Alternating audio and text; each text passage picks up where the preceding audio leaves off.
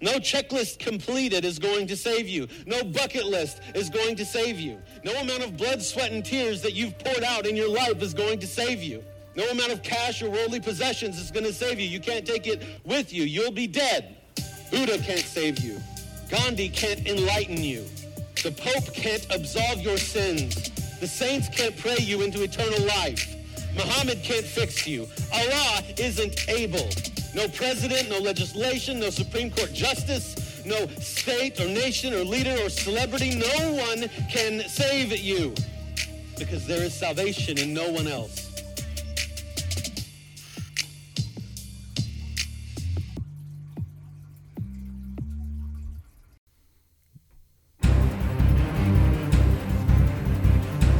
The people who walk in darkness will see a great light. Those who live in the land of the shadow of death, those uh, the light will shine on them. You shall multiply the nation, you shall make great their gladness. They will be glad in your presence, as with the gladness of harvest, as men rejoice when they divide the spoil. For you shall shatter the yoke of their burden and the staff on their shoulders the rod of their taskmasters, as at the battle of Midian. For every boot of the booted warrior in the rumbling of battle, and cloak rolled in blood will be for burning fuel for the fire. For a child will be born to us, a son will be given to us, and the government will rest on his shoulders.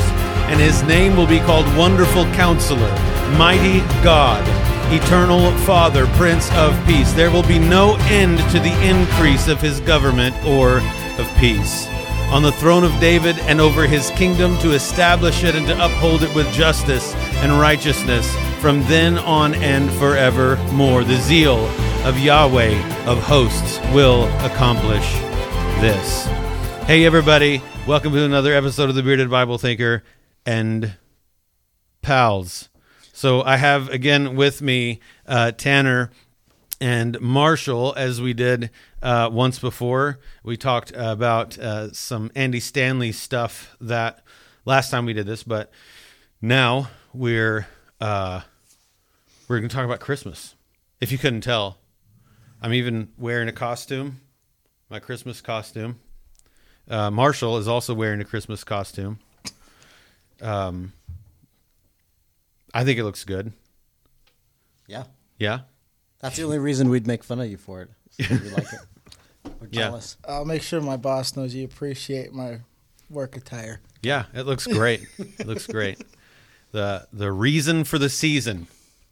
So we we wanted to um, just talk about a few things regarding Christmas because um, as you're watching this or listening to it, it's uh, December now, and it's that month, and so it's Incarnation Month. We're thinking about all things Christmas and gifts, and we're all doing too much, and we're overworked, and we're stressing out because of gifts and, and things we have to get done, and all the Christmas parties and craziness that comes with it. So, uh, but we want to talk about it from a Christian perspective, like uh, what. Um, uh, what does a Christian Christmas look like? It sounds like a, a stupid thing to have to talk about because the whole thing is Christian, right? Uh, but um, uh, so let's just start by talking about Christmas in general, right? Like, so what when you guys were young, um, what did Christmas look like for you? What are some things that you remember or that you enjoyed or liked or whatever? So, um, well, for us, Christmas uh, meant um, most time we we went to a Christian private school um, called Faith Christian Academy. So, the, the going there, we always put on a big Christmas um, play musical thing. So, we were involved in that. Um, we didn't really have it in church just because the church organization my dad belongs to doesn't do Christmas. Yeah, So we were kind of the oddball in that, as in, um, like right now we're going to be coming up to where we start doing Advent and stuff. My dad is is a is a preacher, and he's going to just keep preaching through Genesis. It's Yeah. not he's not going to just because that's what the church does, but so it was kind of different. And my parents always stressed us that you know it's because of Christ. That's the only reason why we do it. Otherwise, it's pointless. So yeah. I mean, to be fair, uh, that um, it's not. I, I don't think it's necessarily wrong to just keep preaching through Genesis, right? Like if we just kept preaching through Ephesians, that wouldn't be like because I'm neglecting uh, my job as a pastor or something, right? But uh, did l- let me ask you this because what you said intrigued me. Did when you did like school plays and things like or whatever it was, did that ever like upset people from the church world you come from who like Uh, it, it never like was uh, there.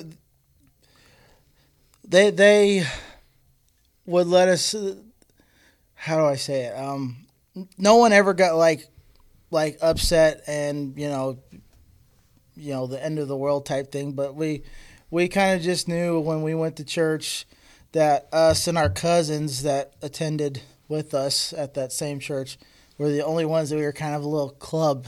We only could talk about Christmas between ourselves. Otherwise, it was like don't don't talk about it. Be you know, or don't get caught talking about it.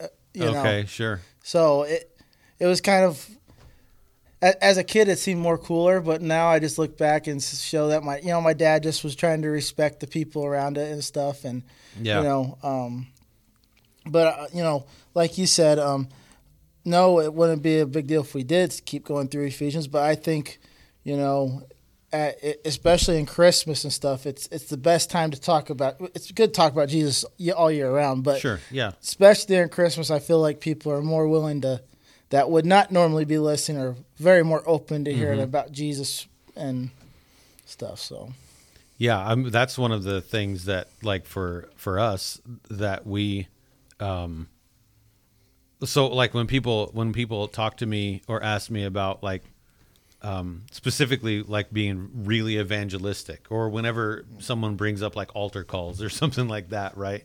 Like one of the things that I'll always talk about is how like the the the times that you absolutely don't want to miss an elementary um, and clear presentation of the gospel is weddings, funerals, Christmas, and Easter, right? Um, and uh, because that you're right, like that that's a time that there are a lot of folks who maybe wouldn't otherwise be willing to listen or, or be around, frankly, to listen, right? Like we're gonna have people here on Christmas Eve morning that um, or different times in December that uh, that do not plan on being here um, in January. yeah, they're, Right. they're here with family or something. Yeah, right, right. Yeah. What about you, Tanner? Yeah, so um, I grew up, we always celebrated Christmas, uh, and we'd always go to, usually somebody had a Christmas Eve service and a Christmas Day service, or a normal Sunday service. We'd always uh, go to that. If not at our home church, we'd go somewhere else. Um, I had, it was interesting when you, hearing you say that it was kind of like around your certain group you could talk about Christmas. I had kind of the same thing going um, except it was because I went to public school, and it was not okay. Um, I grew up in Denver, Colorado, so it was. I mean, that's the land of inclusivity down there. Okay, sure. So- yeah. um, at school, we it wasn't uh, acceptable to talk about Christmas exclusively because then you're claiming um, the holiday for Christ only instead of um, we needed to be celebrating all different religions' kind of holidays. Um, so my mom was always very good about telling us though that it is about it is about Christ's birth, and um, we actually when I was little, one of my memories was we always had a birthday cake for Jesus. That was something cool that I remembered. Um, uh, but if you want to get my mom mad, if you want to get Tanner's mom angry, just tell her happy holidays, because that's the thing down there. Um, in areas like that, you um, to be less offensive or less exclusive, you Yeah. can say happy holidays instead of Merry Christmas. Yeah. Um, so that was something really good that I learned from my mom to push against that. That um, this is this is the birth of Christ, and it's nothing else. All the other things are just made up. yeah um yeah happy holidays i like it seems like in our lifetime is when and i know i'm older than you but still in your lifetime uh that that is something that like when we were little kids right like when when you guys would have been like too young to know any better that that wasn't really a thing. Oh, That happy holidays kind of stuff, right? It was it was still like I remember when I was when I was a kid, um, it was still like you you still had a lot of folks going, why would they put Xmas? They're taking they're taking Christ's name out of that's the whole point is you know so like that was the big thing right um, but now yeah just to be uh, super inclusive to everyone it's happy holidays and that's kind of the norm um, but yeah I like for me uh, I I was just gonna say cookies right like my mom was really uh, a bakeress and um, and so uh, Christmas cookies is one of the. In fact, probably this year, uh, my mother will come here from Bismarck, and she'll probably have you know those little like cheese balls that you get, Oh, like yeah. the big the big canisters of those things. She'll probably have one of those or something like that filled with Christmas cookies that she's baked. That's still a thing. And I remember I always got to lick the beaters. Oh yeah. You guys ever get to do that when Yep. you were kids? Yeah. I got to lick the beaters. That was fun. Um, like so, uh, when when you were young, growing up, um, what what level of not like you you guys have both kind of talked about, um, and I mean it was similar for me. I grew up in church, and so like I I knew what Christmas was. Right? It wasn't. I knew like I, it wasn't a secular thing. Like I knew that um, the, the oh the gifts because of the greatest gift and those kinds of things, right? I, I like I knew um, uh, informationally, right? And um, and then as I came to Christ as a young uh, boy, um, I mean I got it. I knew what Christmas was about, but how much of it did you understand when you were a kid, like Christmas and the point of it all and all of that? You want me to go first? Yeah, you can go first this time. um, my understanding was about about as much as I told you a minute ago that uh, it was Jesus' birthday. That was, um, I definitely didn't understand uh, the incarnation or anything like that. Which I mean, if I'm being honest, I still don't quite understand that. Yeah, There's- it's a lot to fathom. Yeah. right, yeah, Um, Yeah. But there's, uh, there was mostly just that. I knew that it was Jesus' birthday. I knew that it was um, about him being born, and um, I guess that was about as deep as it went. As I knew that, and I knew he had to come. I knew he had to be born in order to die for our sins. Was probably what I would have told you when I was six or eight years old. Um, I do remember though, as I got older, you know, into into um, middle school and high school, with all of uh, secularism around me and all of these other um, holidays that we celebrated, um, there came a time where I think I started to view it as uh, it being Jesus' birthday was the Christian version of Christmas. ah, I think subconsciously I had that attitude that, you know, this is just a holiday. That's the objective reality. And Sure. everybody takes and puts their own little tag on it. Yep. And um, that was kind of some of my faith starting to wane, if you will. Sure. When I was that age. So I had that going on. Uh, one of the cool things, though, I remember with all the um, kind of getting a little off topic, but there was a uh, Jewish kid in my Orthodox Jewish kid in one of my classes in first grade, and I thought he was pretty cool because he brought his yarmulkes. They let him do that. Oh, okay. Couldn't wear hats in school unless it was December, you know, and uh, you were Jewish, so you could wear your yarmulke to school. And anyway, I got the chance to share the Did gospel you with did him. you ever want a yarmulke because it was legal then? Oh yeah. Yeah? I wore his some of his. I he got me uh, one of his yarmulkes. I wore it in Nice. school. Nice. But um, I got one important question. Yeah. Is is there picture evidence? Oh yeah. No, Is- there's do you have like a childhood picture of you wearing a yarmulke? Because that'd be No. awesome. that would be pretty cool. I would I would actually I would I would put that on our website for the elder for picture. the elder. Yeah. That's the elder picture. Yeah. Tanner in a yarmulke. that would be hilarious. That'd be confusing. wouldn't it? especially with me being five years old in the picture. but yeah. anyway, this kid, I remember he told me though, because I asked him, I said, "Well, my mom says uh, Jews don't believe in Jesus. They don't believe that Jesus was actually the the one that was supposed to come." And he said, "Well," he like pulled me aside. He said, "I do. Just don't tell my parents though, because Oh. they will kill me if they found out that I believe in Jesus." Wow. So, anyway, That, and like how what grade was this? this was first grade. First grade. Yeah. wow. I was not having conversations like this in the first grade. That's just the truth of it. yeah. What about you, man? Um, I, I think I had a pretty good understanding as you could as a kid, just because.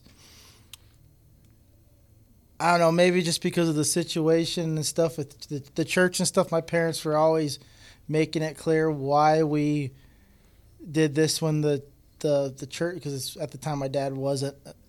I don't think my dad was a pastor quite yet when we were little kids, but um, he was in the leadership position and stuff, and they were always just like, "This is we're doing this because it's the Jesus birthday." They were, said that, but you know, it was just kind of you know very clear. This, we're celebrating that he came, he was born, you know. So it was always very clear to us why we were doing this. Yeah. But I think it was also just because they wanted us to realize it's not because I think also because they knew just because of the church we were in and stuff that we would get pushback or whatever. Sure. So they maybe they hounded it in a little bit more than the average parent would, but you know, as well as I could understand, I knew why it was, and that you know, if my parents ever thought it was we were beginning to where it was all about the present stuff, my mm-hmm. parents would cut it off in a heartbeat. They, yeah, yeah, no more presents. You know, yeah. So, so. yeah. Uh, yeah, another thing that uh, so something I think that you said that was important there was as much as I could understand, mm. and and I think that um, that's one of the things that I think about when I think about this uh, subject, um, especially as it relates to kids, right?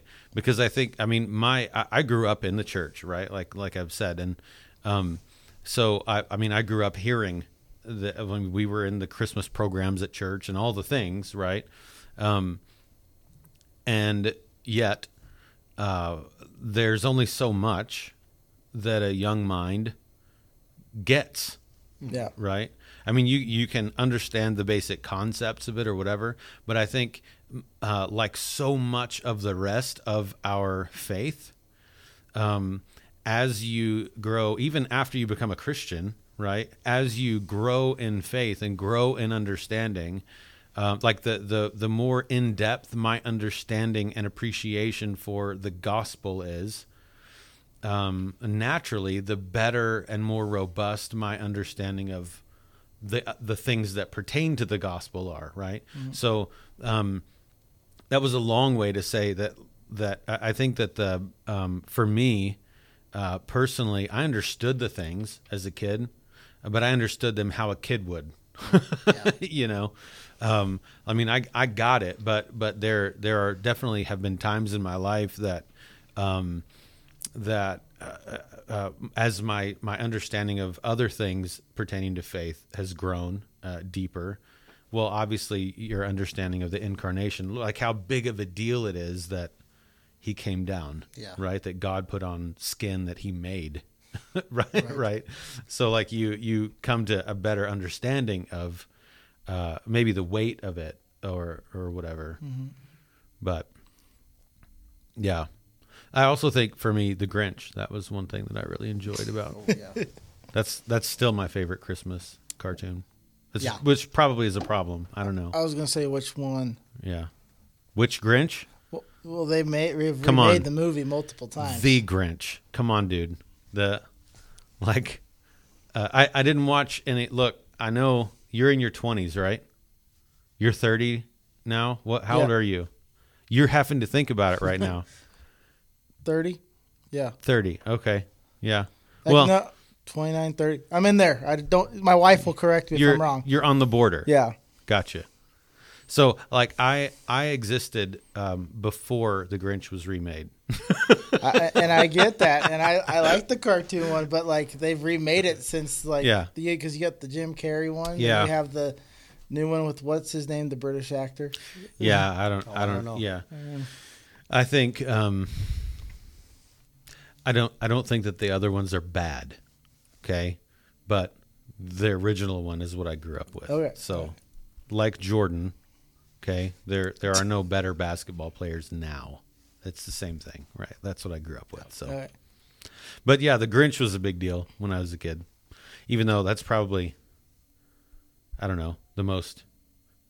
I I guess. Well, his heart grows three sizes at the end of it, right? So his heart's changed. Mm-hmm. Does he become a new creature? Do you think the Grinch is saved at the end of the movie? is that what happened there? Is it the Jim Carrey one or the cartoon? Oh man. All right. So let's jump into something uh, with a little bit more substance than what we've been talking about.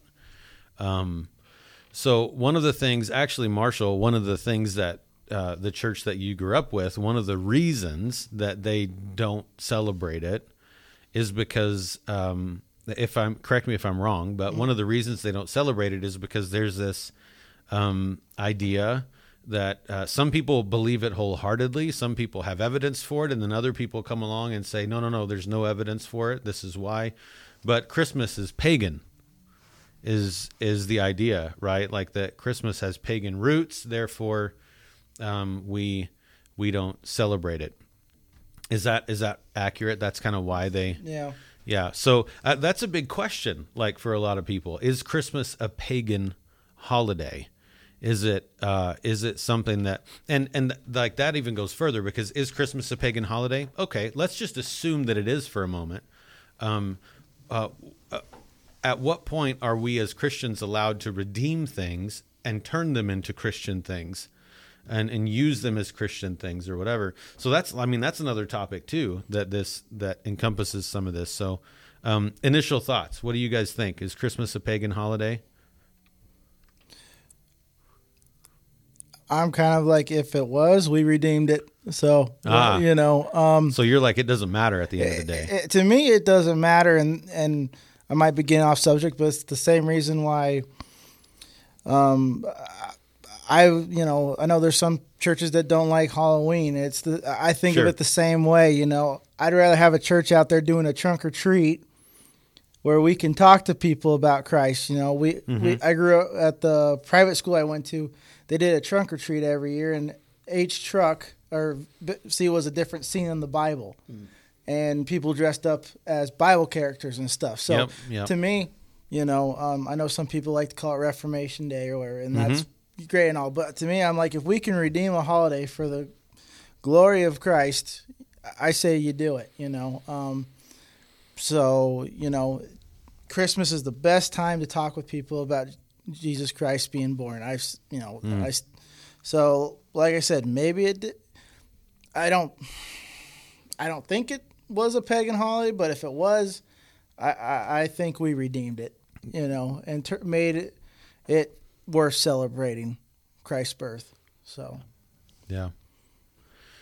Yeah. So um, we're gonna we're gonna just real quick. I want to do this. I want to move to um, a a video that I ran across that illustrates this well.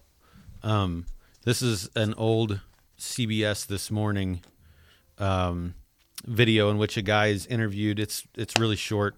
Uh, this guy's interviewed, and he had written a book about Christmas being pagan, and some interesting things are said here. You can tell that it's like a whole bunch of unbelievers talking about this subject, but uh, so there's definitely some interesting things that are being that are are, are said here. But um, let's let's let's tune into this for just a minute. celebrate Christmas in one way or another, according to the Pew Research Center.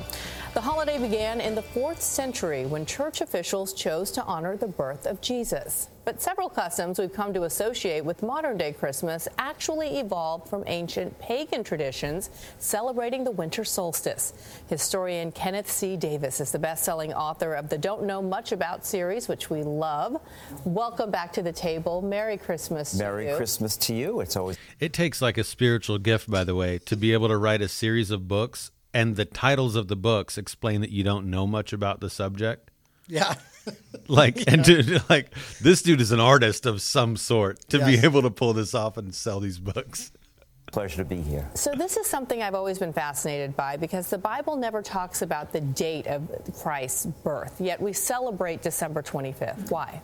Well, primarily because in ancient Rome, there was a feast called Saturnalia that celebrated the solstice, what is the solstice? It's the day that the sun starts coming back. The days start getting longer, and most of the traditions that We that celebrate have that here, relate too. to Christmas In North Dakota. the solstice, which was celebrated in ancient Rome back to work on December 25th. So. When Christianity became the official uh, religion, in a sense, in Rome, they were able to fix this date, which some scholars say may be earlier than that. There's a little discrepancy about it, but there's no question that the fact that it was celebrated in Rome as an important day with gift giving, candle lighting, and singing and decorating houses really cemented Christmas as December 25th. You always say you don't know much according to your books, but do you know why we have a Christmas tree as opposed to a bunch of hydrangeas, which Well, I think are really pretty? This is another Puffy and pretty. This is another. How about pa- that, Ken? n- This is another pagan tradition. So Christmas is really about bringing out your inner pagan.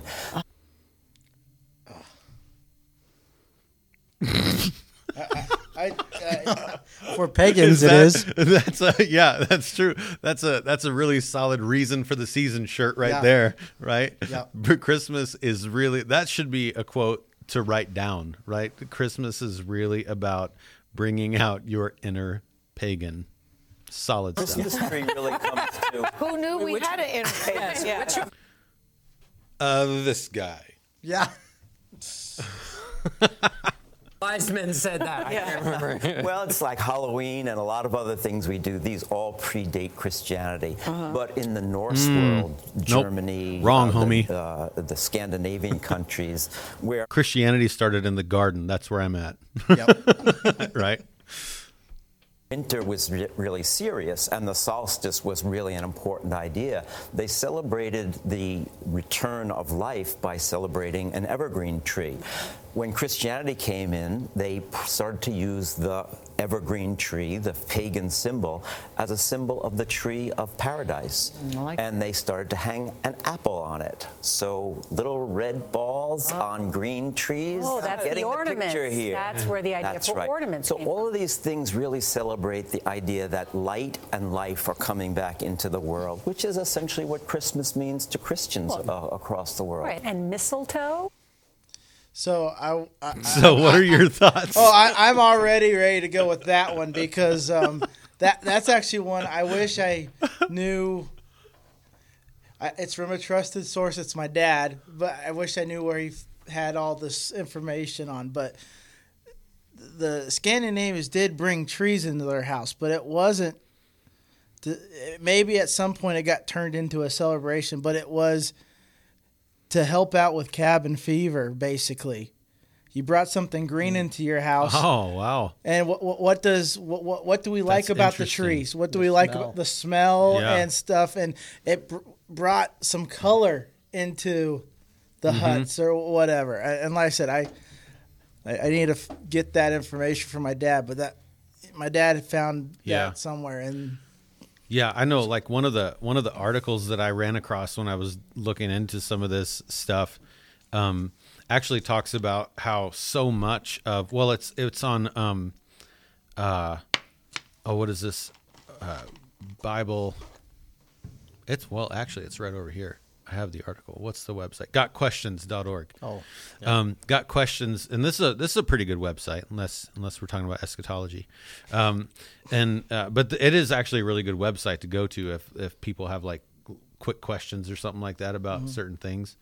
Um, but uh, in that, uh, and then another uh, article on um, the Gospel Coalition uh, from like a, I don't know some years ago or whatever. They they start talking about it, and and there's um th- there's like such a list of things sometimes that people give, where it's like oh well candle lighting. He even mentioned candles, right? It's like well that's cute, but it's not like they had you know Menards to go buy lights at, right? Everything you did was candle light, right? So some of it is so vague that it's like it this, you know. Yeah, this guy clearly himself is a pagan. He seems pretty proud of it. Um, So he has pagan presuppositions. Yeah. And you could tell his whole argument, if you could break down his argument, but the sounds of it to me, it sounded like he just said, well, there's candles, there's trees, there's gift giving. House the- decorating. yeah, house decorating. It's in the winter. So we have all the ingredients, and if pagans did it, then they're pagan ingredients. So now we have a pagan cake. Now we have a pagan Christmas. Like that's just such a horrible argument. Yeah, yeah. Well, and because uh, like even what did he? How did he just describe the? Uh, the at the end of that little before I hit pause, um, he said something like celebrating light and life coming into the world, and that's that's basically what Christ, or what Christmas means to Christians. Yeah. So what he was doing there was clearly suppressing the truth. If, I mean, we just made a big circle here. in unrighteousness. even. Yes. Yeah. Well, well, yeah. I, I guess there's probably no other way to suppress the truth than in unrighteousness. Yeah. But, uh, yeah. Well, well, let's just keep going. There's a little bit left, but Mistletoe, we can thank the Druids for that. The Druids believed that mistletoe was an all powerful healing item. It hung from the sacred oak. In fact, if you met somebody in the forest, you gave them the sign of peace under the mistletoe. So people started to hang mistletoe above their doorways as a symbol of peace. This was such a powerful symbol of paganism Yeah. that English churches actually banned the use Peace? of it. And in fact, Like what about the real Prince of Peace in Isaiah? America- Clearly well, pagan. this look mistletoe and the Druids was long before Isaiah wrote. Uh, in in seven in the 700s BC. Um, so yeah, it's it's this is actually amazing, right? Like how how much of so some of this I think is you nailed it a, second ago, Tanner, because uh, a lot of this has to do at the end of the day with his presuppositions as a pagan, right? Like this is how he sees things. This is how. Um, so a, a lot of these things, like I said, like mistletoe, for instance, oh, it represents this or that or whatever. I mean, mistletoe for a lot of people today don't, doesn't represent the life or, or blood of Christ, as he says um, on the screen here or whatever. Um, it represents uh, getting getting a makeout, right? Like it represents, hey, come here, baby, give me a kiss, right? I mean, that's that's all I ever knew. That mis- I didn't know what mistletoe had anything to do with Christmas when I was a kid, except that you're supposed to hold that up and kiss a girl under it, right? I mean, I don't know. So the if if the point being, uh, it's this is kind of the logic, like the beauty is in the eye of the beholder logic, right?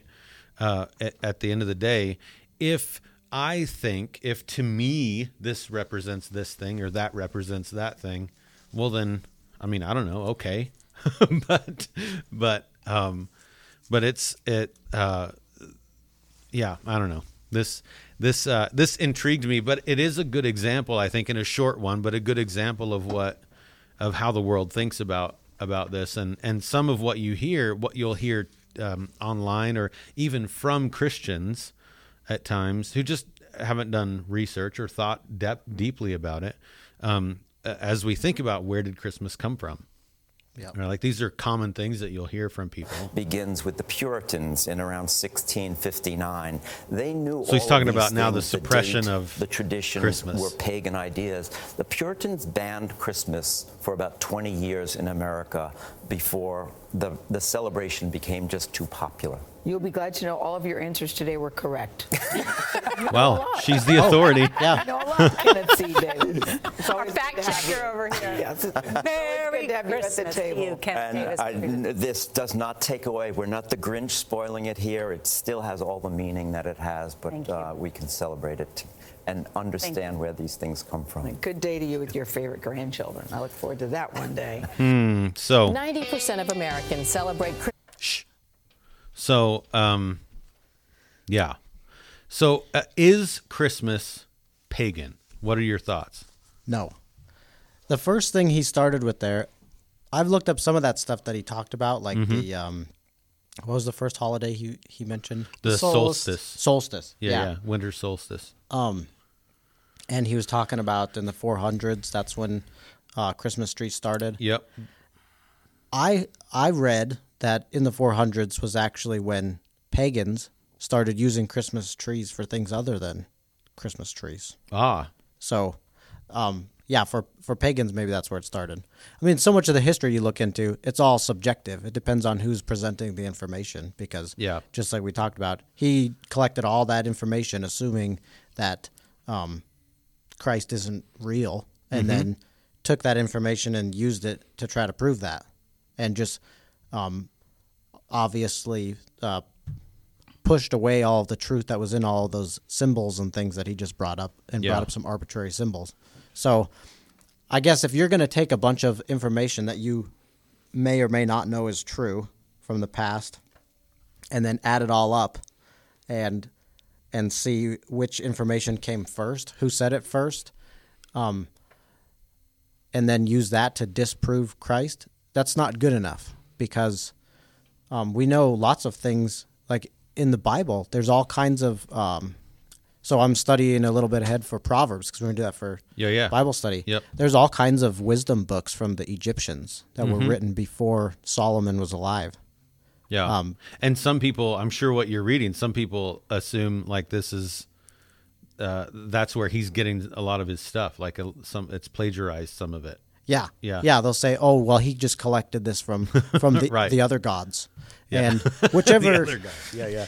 whichever Right. came first. I mean, that's just a horrible argument that whichever came first is correct. Because if you want to go all the way back, Mm-hmm. like you said, Christianity started uh, in the beginning.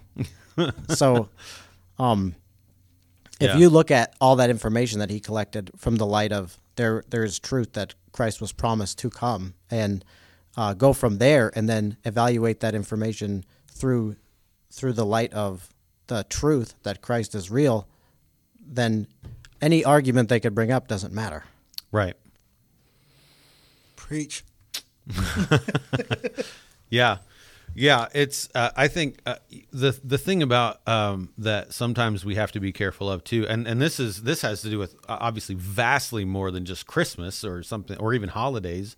Uh, this this is just the world that we live in now, where everyone has a platform, everyone has a, um, you know, if you're good at design and you find a good like website host or something, well now you've got you know you're your own news outlet kind of a thing right right. so every and everybody uh, like uh, you'll hear people so often just take like a blog that they've read or something that could just be i mean it could be somebody legit or it could be some teenager in his mom's basement who read some article somewhere who of a guy who read some article somewhere and now we just take it and read it and go ah okay i'll quote this Yeah, right? right. and it's like at what point is that just a bunch of trash that we've like we haven't actually done any research um, on on the thing at all um, but yeah so uh, let's let's uh, think about it for a moment let's assume that it that it was indeed pagan but i'm where tanner is and i'm i'm like at the end of the day you, you might be there maybe not i don't know Well, I, And- so let me clarify. I'm Yeah. with you guys on it, but to, but if someone's going to approach me from the standpoint of saying it started pagan, well then fine. I, I'm- I'm not, I'm not Yeah, going to argue. doesn't with- matter. I'm Yeah. not going to argue if you've started pagan or whatever. Yeah. I'm going to argue that we redeemed it regardless. So yeah so like Yeah, yeah, and that's not that's actually a good a good lesson I think too to uh, a good thing to think about because uh, there are um, there are going to be lots of moments in life, right? Like when we're dealing with an unbeliever or a, a new Christian, where it actually doesn't make sense to bring up the whole thing and to get into a debate about it. It makes more sense to say, does it really matter uh, anyway? Um, and then get into Christ and and uh, I mean, uh, which which actually brings us, I think, to to the um, maybe the next thing here. Um, like, what does it mean to redeem something that is pagan in origin? And to be clear, whenever you hear any of us talk about uh, something being pagan, we the presupposition here, and what I would argue the presupposition of Scripture and all truth is, is that you're either a pagan or you are uh, worshiping Yahweh and Christ. Like that's the only; those are the only two options, right? You're either a Christian or a pagan, um, and um, and they're shaking their heads. So th- this uh, we're all on the same page there, and I knew we would be. So, uh, but uh, at what point can we redeem something that is pagan, and at what point uh, are uh, are should we just like throw the baby and the bathwater out because it's just all bad. Let me give you an example before we jump into it. I think for me, um, there there are a couple of things that are um, really hot in the Christian world right now in evangelicalism that I think are things that um, cannot be redeemed. That that like we we we can't take this thing and all of a sudden make it Christian um, or use it as Christians and make it helpful um, or redeem it. One of those things I think is like the Enneagram. Oh, right? Yep. So there, uh, I, without getting into the Enneagram, it comes from pagan demonic origins, right? Um, but uh, let, assuming that it doesn't, um, the whole idea behind the Enneagram, it ends up um, re- replacing the Holy Spirit um, because it's what tells you uh, where you'll be sinning and what to watch out for. It's what tells you uh, where your giftings are. It's what tells you like it. It replaces the Holy Spirit's job in your life, right? Um, and it it also uh, replaces the Word um, in your life because so many people are uh, instead of thinking uh, the people who subscribe to the enneagram so many of them uh, will think oh wait what's my number what does this Yeah. say before they're ever going to think Right. what what does uh, this what does God have to say about this in His Word? So that's something that I think that's not a redeemable thing because it actually uh, its very essence is something it's something that takes the place of things that are irreplaceable. Um, another thing is CRT Right. right? Yep. I mean, that's another thing that uh, comes from origins that are uh, not good, not helpful, that are meant to destroy, and um, and so Christians, though all over the place, attempt to uh, to use that and shape it and mold it and and try and uh, utilize it for good purposes, and uh, like why why can we not do that, right? Um, so like that's the preface, right? So the question is like, at what point can we redeem something, and at what point should we stay away from it? Because I'm totally with the like, if Christmas were pagan, I don't think it is, but if it were, um, I I totally think okay, great. Who's who in Dickinson is celebrating the winter solstice in December now, right? Like eight people, maybe, right? Everyone is celebrating Christmas because Christ won, right? Because Christmas, like because he, it's His kingdom, right? So if it was pagan, we won. So who cares, right? Like that's where I'm at. Um, but so like, what's the difference? Where's that line? because it uh, well if it starts taking away from god jesus or the holy spirit then it, it's not re- redeemable it, it, i think that has to be a standard if it's like you were talking about with the oh, oh, i'll say it wrong the The Enneagram. the enneagram Yeah. Yeah, yeah. um, it's taking out key things to our beliefs. So, uh, at least that's how I look at it. If it's taking out one of the three in any way, then it's not redeemable because nothing trumps those three. Yeah, or if it changes the gospel, Yeah, right? Like that's Yeah. that's what I believe the the the big problem with CRT is. Right. At the end of the day, like it it changes the meaning of some pretty important stuff. yeah. I I think uh, another thing that those unredeemable things do too is they, um, they end up having a different foundation to them. So they, um, like, in order to practice one of those things, you would have to change your worldview. Technically, like with the enneagram, I've heard people that use that, um, and they'll, um, Jesus has a number, and of he fits into one of the enneagram numbers according to people that use it. So then all of a sudden Jesus is not the standard, but there's some other standard that's above him, yeah. and that's a huge issue. And I, yeah. I mean, that's a Sort of. Yeah. that crumbles Right. all of existence down into nothing. Yeah. and then yeah. So I think that's uh, that's something. If it if it alters your worldview or causes you to um, use it foundationally in a reason that you can't use it. Um, but I think it um, when you have things that pagans used or that pagans are using to do ungodly things, that doesn't make it unredeemable because um, technically, if that were the case, we would have to leave the world altogether. And some, oh, yeah. Someday that'll be true, but um, when the whole world is replaced with nothing pagan, when everything's worshiping Christ. But um, not yet. Now we're in a, a mixed world with pagans and Christians. Yeah, yeah, and uh, I think uh, to to your point, if that were true, and just anything that pagans used, uh, we had to discard. We certainly couldn't be recording this podcast right now. Yeah. right. Yeah. Another thing uh, with the winter solstice that that just reminded me of is uh, January. Uh, that's named after the Greek god uh, Janus or Janus or however you say Mm-hmm. it, the god of the door. Um, but I'm not. I'm not worshiping that god every every New Year's day. Yeah. n- not only that, but um, as we think about January, um, I mean, we think about you know New Year's, and presumably we'll have some other podcast that's coming out um, at, at the beginning of January at some point or whatever, um, and it's not going to have to do with that. Right, like that's not going to be the the basis of it. In my mind, we have New Year's. I mean, that's something that even biblically, uh, God would have uh, the Israel celebrate things like that, like harvest and different things like that. Well, even the even Israel had a new year. Yeah, right. So yeah, yeah, yeah, and and f- I mean, for us, as far as I'm concerned, January is all about Life Month. Yeah.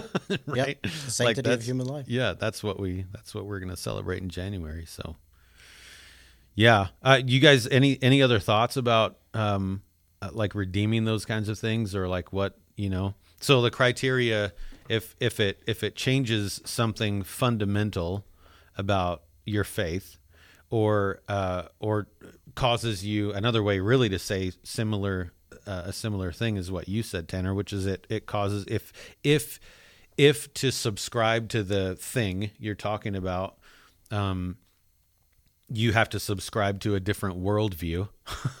That's obviously like an off limits situation, right? The whole thing is about the worldview. Um, and uh, so, like, I think those are some good, good things, right? And and to understand that, like, there there is a sense in which. So, what are let's let's say this real quick. What are what are some things that um, that we have redeemed or that we can redeem, or maybe something that hasn't been yet but should be maybe.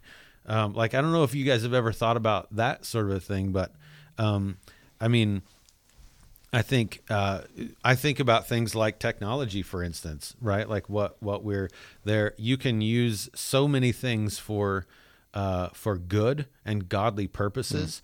Or so we could use this technology that we're using right now to record this for this, for uh, uh, studying the scriptures or whatever, uh, or we could be using it the same exact equipment to record pornography No. right?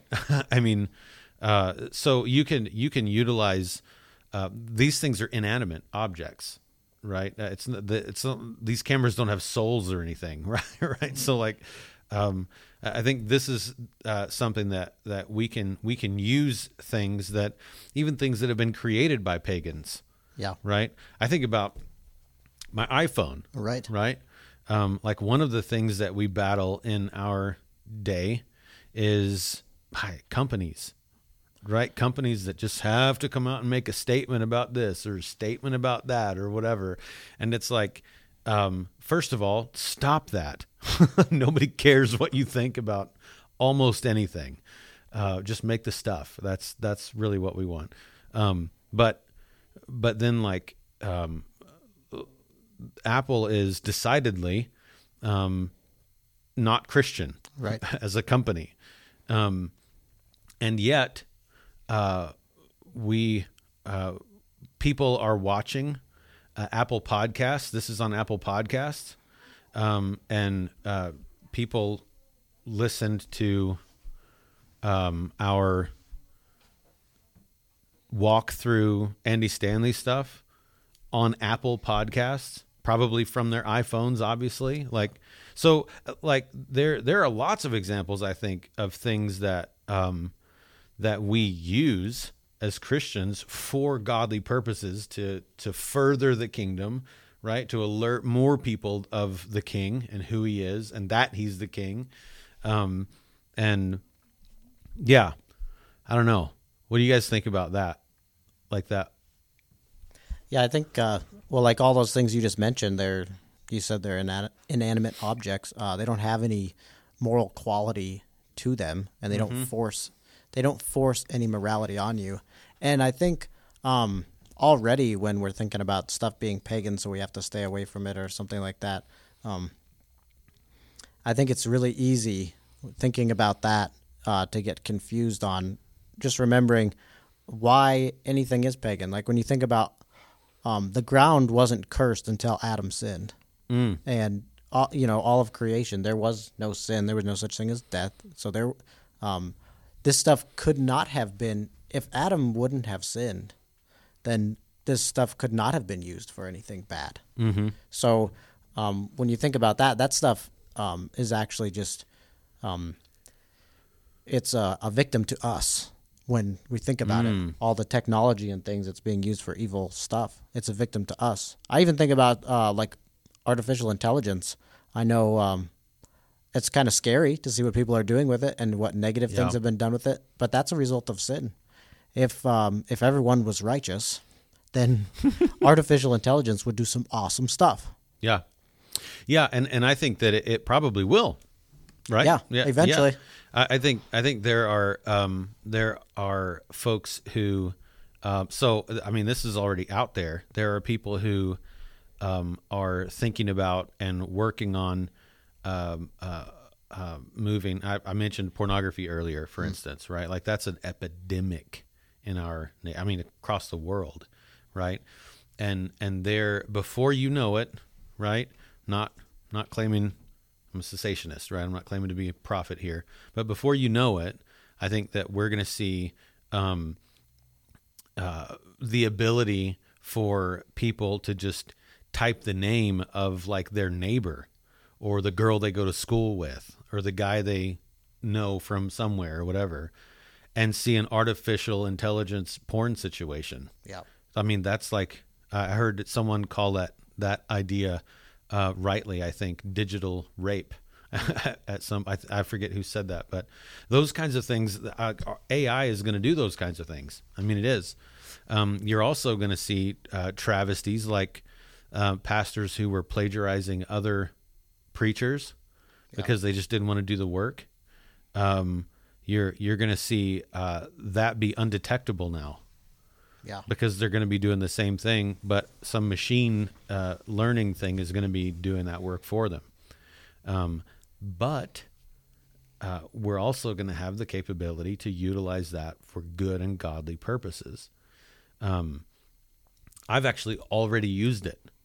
I Oh, really? used, yeah, I used um, uh, for my for my preach. I'm just kidding. Fired. No, I ben would I, would be so proud right now. yeah, I used, I did, I though I used it um, on uh, the Bearded Bible Thinker Facebook page because I don't have time for all that, right? So I just got on Chat GPT and uh, typed in, I don't know, something like um, uh, list thirty quotes from whatever, right? From uh, uh, Puritans about this, or list 30 Bible verses about this subject, or whatever. And it does it all really fast, or whatever. And then you can just copy and paste. So a lot of those little like quotes or whatever, that's how I got them in the first place.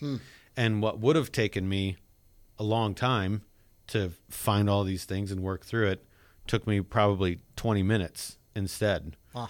So you can use these for things that aren't like horrific. like it can be a helpful thing, right? Um, but uh, like anything else, I think we just have to. Uh, people who are born again, who are new creations, are going to think differently about how to use everything, right? We eat to the glory of God. right. Um, so uh, everything changes and everything is different. Um, so we're gonna. You guys have anything else before we jump into something else? No. All right. Okay. So we're gonna jump into um, consumerism, uh, uh, uh, the consumerism of Christmas, sort of the American Christmas thing. We'll jump into Santa Claus and some other stuff. But before we do that, um, uh, check this out. Hey, everybody, just wanted to take a minute and remind you to check out another couple of podcasts that we have going on. Uh, the Babbling Pastors podcast drops a new episode every Wednesday morning. And in that podcast, I chat with my longtime pal, the Honest Youth Pastor, and we chat about theology and ministry. It's a lot of fun and uh, probably more entertaining than this. Uh, you can also check out our Preaching at Hillside podcast, uh, and that's found on various platforms and, and expanding all the time. The, that's published uh, by Monday of each week and is just what it sounds like. It's uh, we're we're really creative around here. It's just our preaching ministry at Hillside Baptist Church here in Dickinson, North Dakota. Uh, also, every Wednesday, check out the Herbie Ray podcast, hosted by my lovely bride Donna, with various special guests. Uh, she talks about motherhood, wifery, homeschooling, and all sorts of other things from a reformed biblical perspective. So, rinse all the mud out of your ears and give those things a listen you guys weren't around for this, but uh, Marshall was definitely just playing air guitar to that. I don't know what that was about. It was the but banjo. Yeah. Oh, oh, the banjo. Okay. He was air plucking. I think that instrument was probably a dobro, actually. Whatever. Like, I, I come look. I come from a long line of hillbillies in uh, nearly in Kentucky. Uh, so I, you know, growing up with bluegrass and stuff, I, I think that was a dobro. I think, yeah, I'm an expert on the matter. I'll take your word for it. Sure. Okay. All right. Hey, so let's talk about let's talk about uh, some other issues, right? Like let's move past the paganism thing and talk about how pagans still use this holiday in yeah. in some ways, right? So I think uh, I mean one of the big battles, um, even in the church, is uh, consumerism, right? I mean this is a battle if we erase that we're even talking about Christmas, this mm-hmm. is a mm-hmm. battle in the church world today. We've been trained, I think, uh, for a generation or two uh, to be consumers when it comes to church, and um, people uh, go. People choose a church because of what it has for me. People choose a church because they they enjoy the worship music or something, and not uh, for any sort of biblical reasons, but because they enjoy something about it or whatever. Um, that's not wrong to enjoy something about your church, obviously, but but we think about it as a consumer, not as someone who firstly understands that. Look, reason numero uno for going on Sunday mornings and being a part of the congregation is to be a part of the congregation of God as we worship and lift His name up. Like that's the whole point. That's the whole uh, reason. So, um, and and Christmas obviously obviously this time of year is riddled with consumerism. I think it's uh, um, we we just um, as as this is out now, we just moved past Thanksgiving, right? And one of the greatest illustrations of the stupidity of all of this is that the very next day is Black Friday. Mm-hmm. Um, after after the one day a year that most people come together and give thanks, many of them just arbitrarily to to no one, but just give thanks, which is makes no sense unless there's someone you're thanking. Yeah, more of those presuppositions, right? Uh, but people uh, will gather to give thanks and and uh, and maybe even say prayers and things like that, and then they run over one another to get a big screen TV the very next morning because they're greedy and not thankful. Mm-hmm. right. Yeah. So it's all about consumerism. What um what do you see uh like what are some of the sins behind that? What are uh why do we struggle with that? Um, in in our culture, in the church, like what do you think is some of the stuff that's that's like behind some of that? Well, I definitely think they've lost the reason for the season. Um, yeah. Because even in you mean the, the winter solstice? Well, well no. but uh, what I think about is on the night of the Last Supper when Jesus got down and washed his disciples' feet. It was a servant's heart, and he modeled that for us. So I, I think that's the heart we that we have that we need to be modeling, which most of us have lost because and sometimes it starts out for great reasons. You know, you want to get everybody you care about a gift and, and Yeah. this and that. And you know what? There's no re, you know, we're all also called to be good stewards of what we have, you know. So uh, maybe this year instead of having to go out and get everybody a gift, you get everybody a card instead, and, and maybe not participate in the craziness of this of the season. You know, um, so so I think it comes back to what's in our hearts, and have we lost sight of what the season's about, and that's Yeah. Yeah, it can be easy to do in our culture to do what you're talking about. And and probably all of us do it and have to be on our guard for for that kind of thing. Um, because I, I mean we're America is a consumeristic country. I mean people are consuming there there are people who um uh, I think uh, so. The people who just uh, react to things on YouTube or whatever, you've seen this, uh, or on TikTok or whatever it might be. Um, they make a living. Some of these people, and some of them a very good living, um, while while people consume them consuming something else, and then they get paid for it, and then go consume things.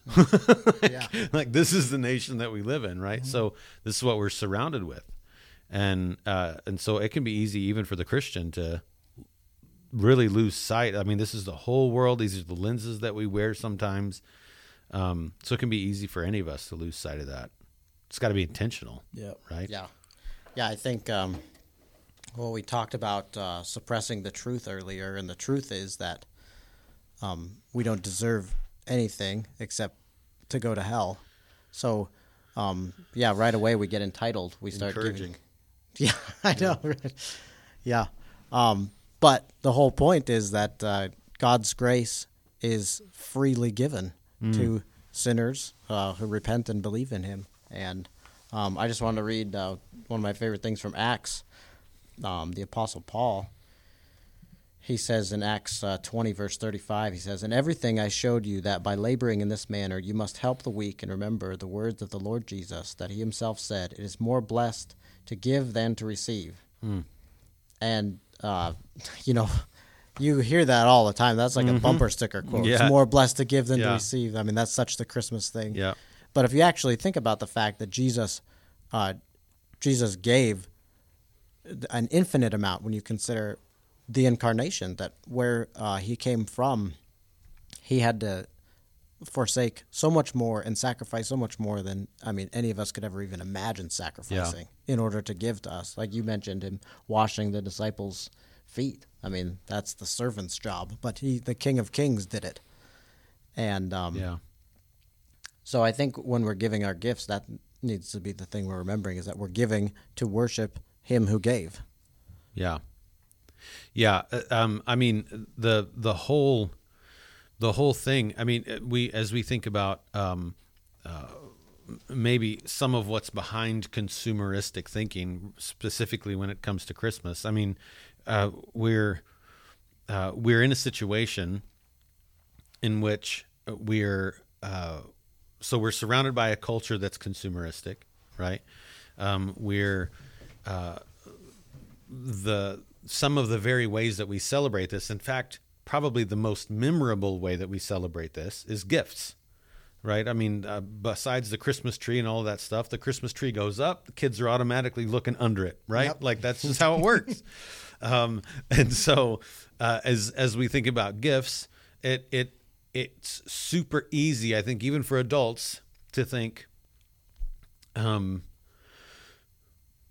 I know, uh, and and I'm so thankful for the gift that Jesus is in His incarnation. But what am I getting? Yeah. you know what I mean? I think that uh, I, like greed, uh, covetousness. Uh, there's there's are all sorts of uh, like idolatrous uh, things that that come along with um, with a consumeristic kind of Christmas, right? Of of thinking about it in that way. Um, pretty quick, we're uh, we're worshiping stuff.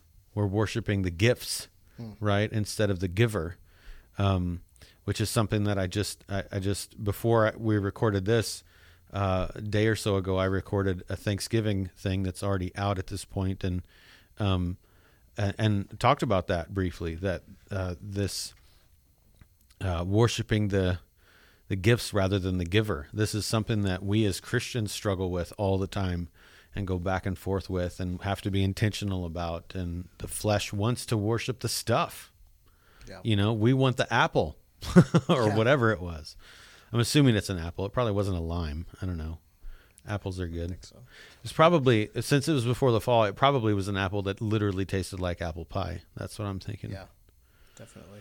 But anyway, that's probably a. It's probably beside the point. Yeah. But I want apple pie. uh yes. So let's talk uh, briefly about Santa Claus. Okay. You mean Saint Nicholas? Yeah, that's right. Ho ho no. Okay, what? Uh, so what? What are you uh, thoughts about that? Because that's a whole thing, right? Like even Christian parents. So probably there will be people who watch this or listen to this podcast who have this question, like legitimately young parents who aren't there yet, who have this question about like, do we do that? Uh, Is it is it sin? Is it like what's the what do we do with Santa Claus? Well, Right? I can tell you what how I was raised and what we do, and we we do it the same.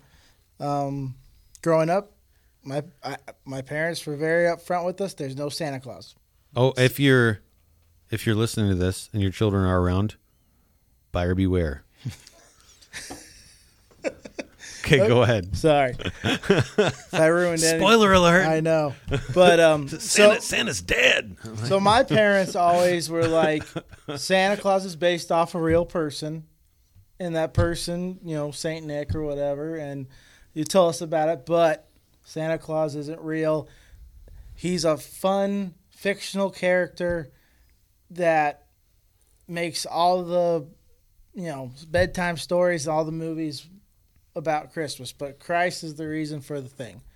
And we and so that's how I grew up and we and this was actually tough for my wife because she grew up the opposite Mm, she yeah. grew up with that every christmas there was presents labeled from santa claus and and growing up with that you know so we uh we agree we came to an agreement and we raised them the kind of the same way it was my kids all my kids know there's no santa claus but we are very um and we um what's the word we uh ask them not to ruin another child that oh, might, sure. Yeah, know, be discreet about y- it. yeah, For, and I- wise, yeah. just because well yeah, little kids will speak the truth regardless so Mhm. you know um we, we told them you know Unless they're going to get in trouble, then they're the Yeah. biggest liars on the planet. Yeah. Well, like I said, I, I I have to hold my breath every time we're around someone's kids that do do thing because I'm always terrified Maya or just one of them are just Yep. gonna gonna. There's no you know, but all my kids know there's no Santa Claus, and I try I, and I we've had talks with them saying some people do do the whole Santa Claus things, and that's how their family does it. We're raising you differently. Um, so like like I said, I, I think I don't know. Uh, to me, Christ is the reason for the season. There's no, you know, Santa Claus is fun. It's no different than I like reading the Chronicles of Narnia. Aslan's cool, but I- Sure. but it, you know, so that, that's how we looked at it, and you know, the reason is for Christ. So why would we give Santa Claus front stage? So that's how we Mhm. looked at it. Yeah, I grew up the same. Uh, I've never believed that Santa was real. I was I was that uh, kid that went around telling everybody too, because I thought it was kind of funny when you tell them Santa's not real. But, yeah, I'm That's pretty. how- I'm pretty sure that that happened when my kids went to public school for that time that they did. Oh, yeah. I'm pretty sure that revelations like that came. Yeah. To other children. Well, yeah, that's uh, our conviction too. We're not uh, we're not going to let our kids uh, believe in Santa. Our kids are younger, um, but whenever whenever the time comes, if they ask, they're going to be told right away that yeah, that's not true. And um, I think it can be really tough for parents, especially young parents, especially if they have good memories of that, like you were saying, um, because uh, it could be fun. I mean, it's fun to see the little kids get excited because they think, um, you know, what did Santa bring me, and um, staying up late, and that whole thing. I think that uh, that's gets very sentimental for people, especially because it's a tradition that they grew up with. You know, like and you know, some people do the cookies and stuff, leaving cookies and milk out, and Oh yeah, yeah.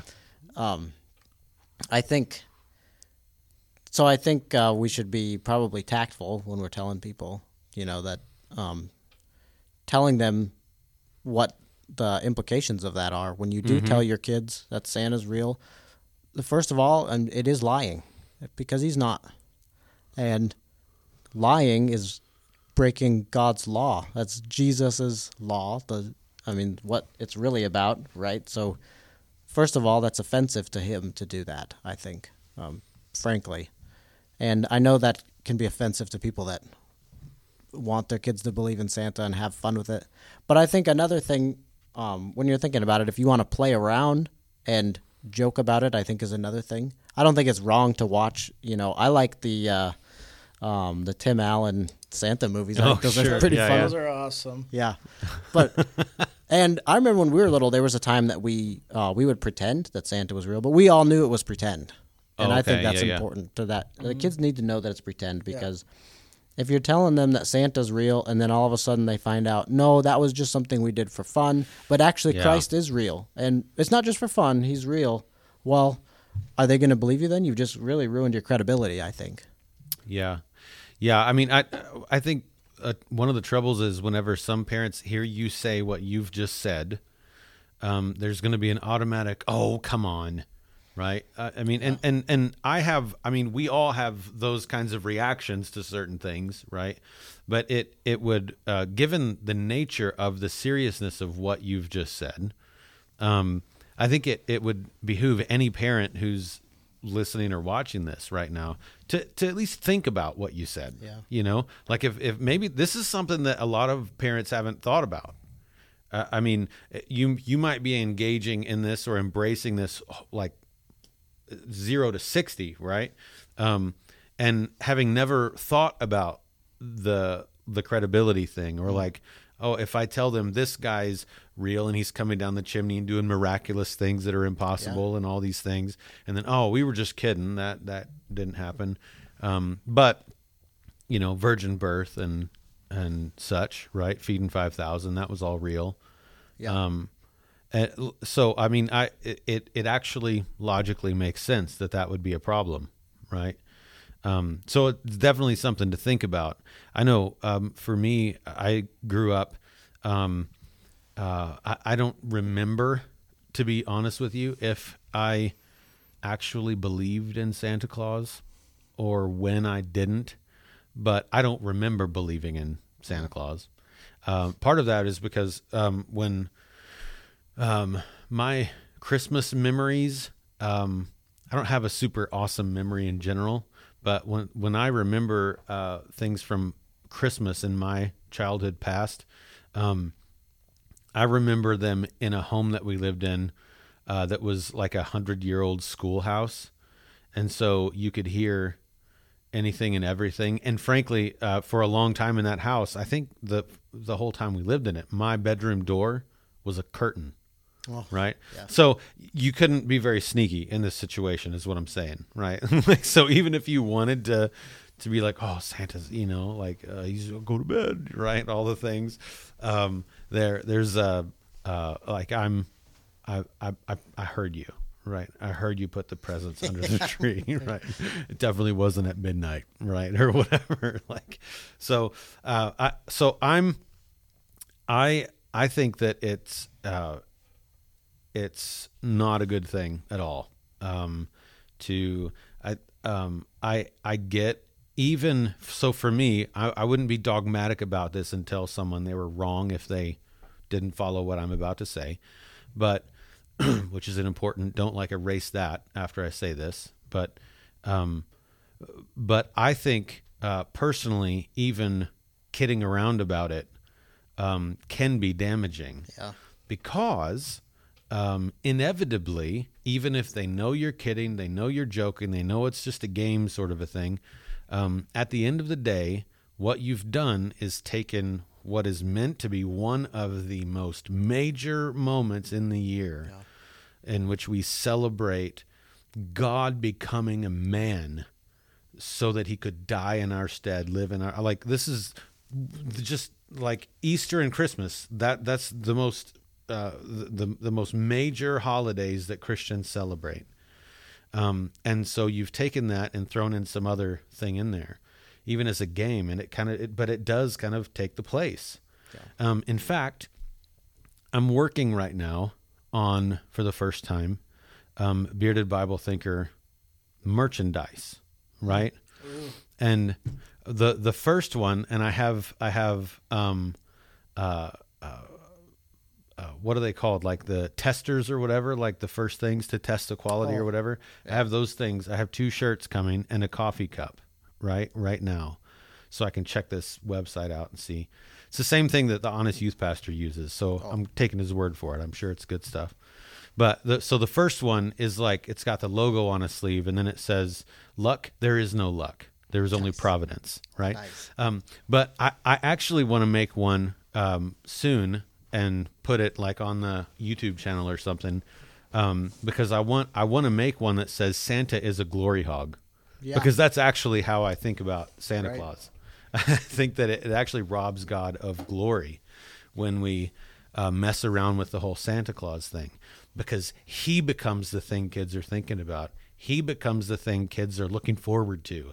Uh, Like he replaces God Yeah. and Christ and the incarnation. Um, and Santa's the one bringing the gifts, right? So never mind that that was the greatest gift in all of history. Um, I which toy did I get from Santa, right?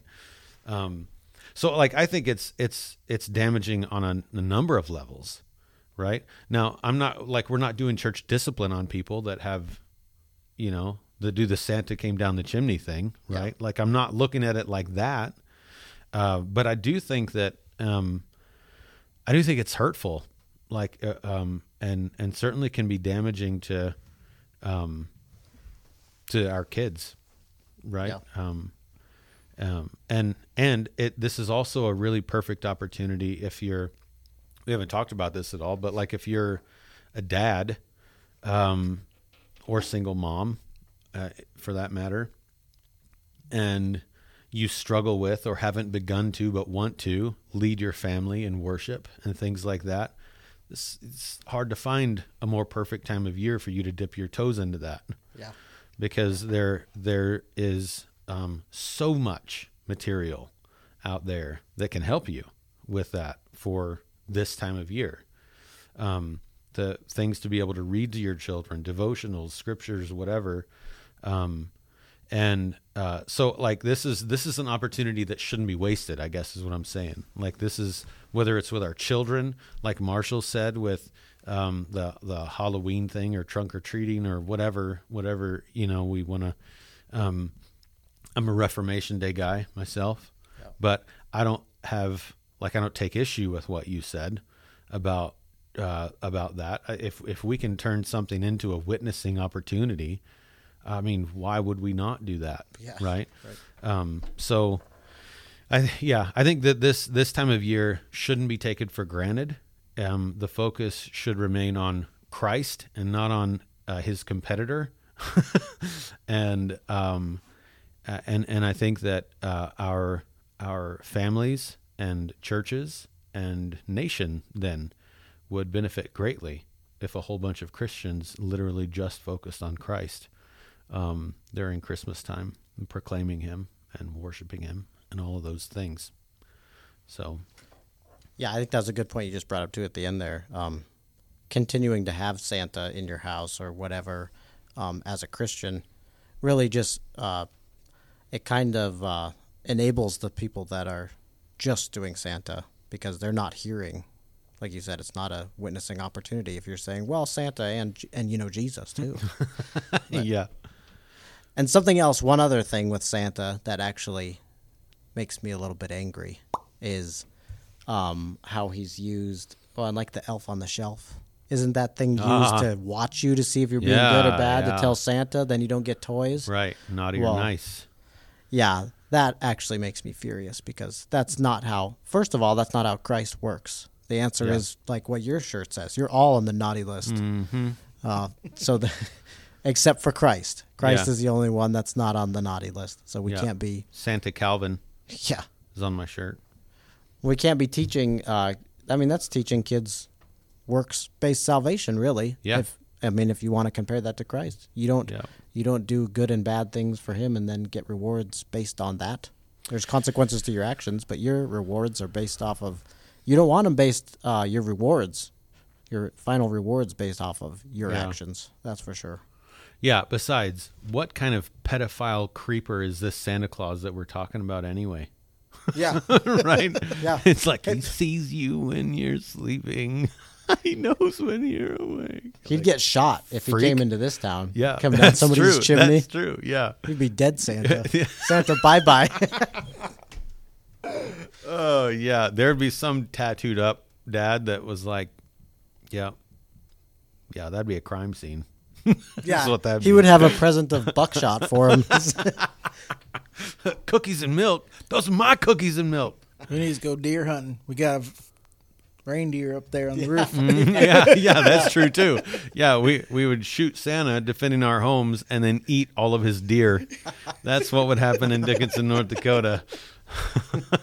I really hope your children aren't listening to this because we're going to get in trouble with someone if that is the case. I don't know. So, all right, guys, what is the meaning of Christmas? Marshall, go. What is the actual meaning of Christmas? Like what? Like we've talked about all the like pagan this and that and the other thing. We've talked about um, what we've talked a lot about what's not the meaning of Christmas or why some of those things are a problem. So what what is the point of Christmas? What is in fact the reason for this? And if you if you give me a Sunday school Jesus answer and that's it, that we want details. Okay. Details. Okay. Well, I'm gonna say is the unfolding of the and the Old Testament. You get to see. It is about the this the Messiah that was prophesied throughout the whole Testament, especially in Isaiah, Jeremiah, coming and humbling himself to be born and to grow up to come and save us uh, from a hell that we deserve. Yeah. That's what Christmas is about. Is that my Savior? That it's the day I, you know, which I should be celebrating all year round, but it's the day that I've chosen to celebrate that my Savior cared enough about this sinner to be born to eventually die for my sins. Yeah. I really need an organ button. yeah, that would be. Like I that really need to do that. situation right I really need to do that. Yeah. Tanner, what are you adding, dude? Um, well, you mentioned the meaning of Christmas. I think uh, one thing, like I told you, I don't know. I obviously don't know everything about the incarnation, but as I'm learning more, um, I I do know this now that uh, really the incarnation gives actual meaning to everything because if Christ didn't come to earth, if there was no God man, um, if we had no mediator, if we had, that we would have no connection with God whatsoever. Um, all the other false gods uh, can't even make the claims that they make because um, they just have they have no connection with us. There's absolutely no relatability there, and um, I heard um, a quote from Van Til. He said, uh, "The proof of Christianity is that without it, you can't prove anything else." and I think, ironically, all the stuff, all the paganism and everything we've been talking about, um, it's proven wrong by Christmas because the fact that the God Man, is the, there is a God Man. He came to earth. He's the incarnate Son of God. We have a connection with God. We have actual opportunity to relate to Him. Uh, one thing I just want to read real quick from Romans 10. Romans 10, starting in verse 5. says Moses writes about the righteousness which is of law. The man who does these things shall live by them. But the righteousness of faith speaks in this way Do not say in your heart, Who will go up into heaven, that is, to bring Christ down, or who will go down into the abyss, that is, to bring Christ up from the dead? But what does it say? The word is near you, in your mouth and in your heart. That is the word of faith which we are preaching. That if you confess with your mouth Jesus as Lord and believe in your heart that God raised him from the dead, you will be saved. So w- we don't have the ability to go up to heaven or down to the abyss, but Christ had the ability to do both. More organ. Yeah. More organ time. Yeah, I think um, the the uh, the reason for the season, right? I mean, you guys have been nailing that. It it it is this this incarnation thing is so much more central to the gospel than I think the average Christian really thinks about or realizes that um, that we had. You mentioned the God Man, right? That we had um, God uh, becoming uh, a man and and truly a man, the same way that you and I are a man. I think even that in and of itself, without all of the salvation stuff. but just that is enough to blow the average mind if we just sat and thought about it because here we're not talking about Zeus or uh, some moron that can produce Hercules or something like that. Like we're not talking about that kind of thing. Um, we're talking about the uh, Almighty, uh, inerrant, infallible God of the universe who is. Uh, uh, completely righteous, completely holy. The definition of righteousness and holiness and justice and love and all of these, like this is the God we're talking about, who spoke and creation just happened. Um, and that's the God who uh, who came to this planet uh, that He created. Uh, and I think about that with the cross as well, right? Like the the the big from the beginning of his uh, walk into this life to the the crucifixion to the ascension, he he died on a cross made from a tree that he created uh, that that was stuffed into the ground on a hill that he formed with the flood. Yeah. Like how ridiculous is that, right? And and the incarnation is so different. The incarnation is where it all began.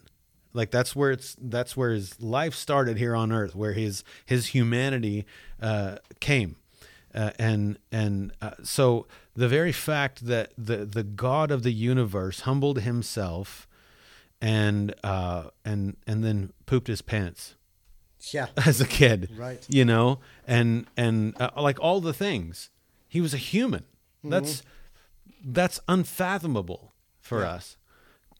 Un- unfortunately i think today when people think about gods or god they think like thor or some trash from like you know some movie they saw or whatever.